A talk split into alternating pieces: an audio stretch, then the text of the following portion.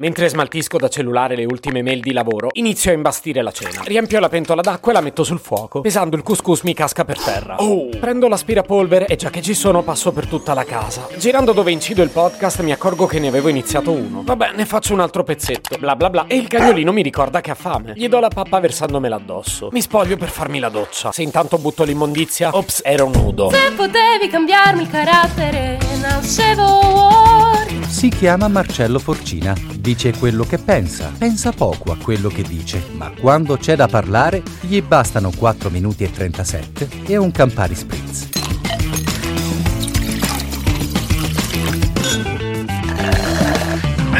Voi lo chiamate multitasking, io la chiamo follia. Eppure questa disgrazia, diciamolo, proprio non me la meritavo. Non era una prerogativa femminile? E vi direi di no, visto che mi è toccata pure questa. Utile, eh, per carità, ma non mi sembra questo grande affare. Tra l'altro, definirla multitasking mi pare un po' riduttivo. Alla base del mio approccio, che come vedremo riguarda tutta la vita, ci sono due ragionamenti collegati. Uno, già che passo ne approfitto e spazzo. Mi pesa poco visto che ci sono già.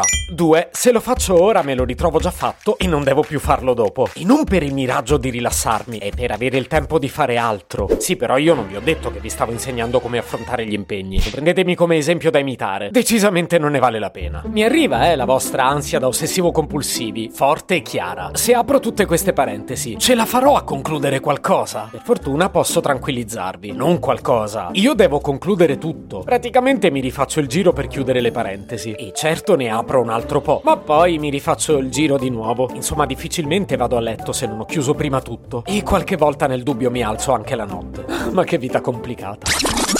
Mi arriva, eh, la vostra ansia da mamme preoccupate che io alla fine non abbia mangiato. Forte e chiara. Se nell'esempio che ho fatto all'inizio ero partito da imbastire la cena, tutte le altre variabili aperte potrebbero apparentemente non avermelo più consentito. E quindi ho digiunato. Ma direi proprio di no. Se volete vi mostro la pancia. Ma pure senza scendere in dettagli scabrosi, posso garantirvi che un lauto pasto è per me una priorità. Cucinare mi piace un bel po'. Quindi se ricorro al food delivery non è perché non ho avuto tempo o perché mi sono incasinato di cose da fare. È proprio perché mi va, altrimenti potete essere certi che avrò finito di cucinare per bene. Alla fine del giro, chiaramente.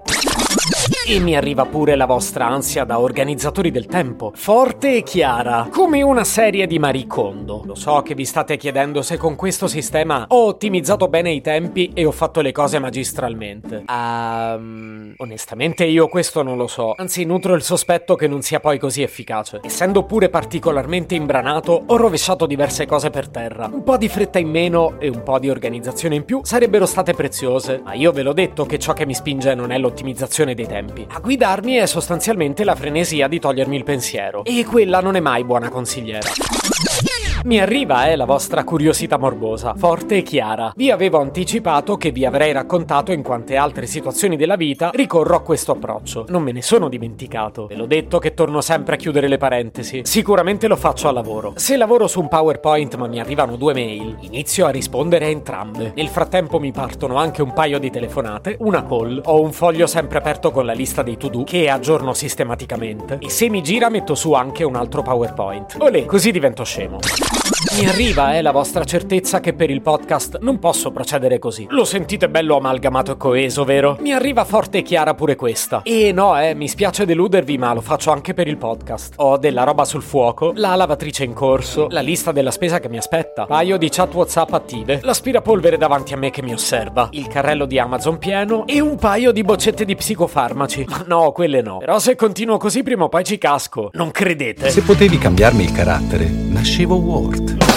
Un podcast inutile, effervescente e tossico, come una pasticca di mentos in una bacinella di Coca Zero. Questa serie è disponibile su tutte le principali piattaforme di podcast: Spotify, Apple Podcast, Google Podcast, Spreaker, Amazon Music e a breve anche sul citofono di casa tua. Stelline, recensioni e follow sono molto graditi.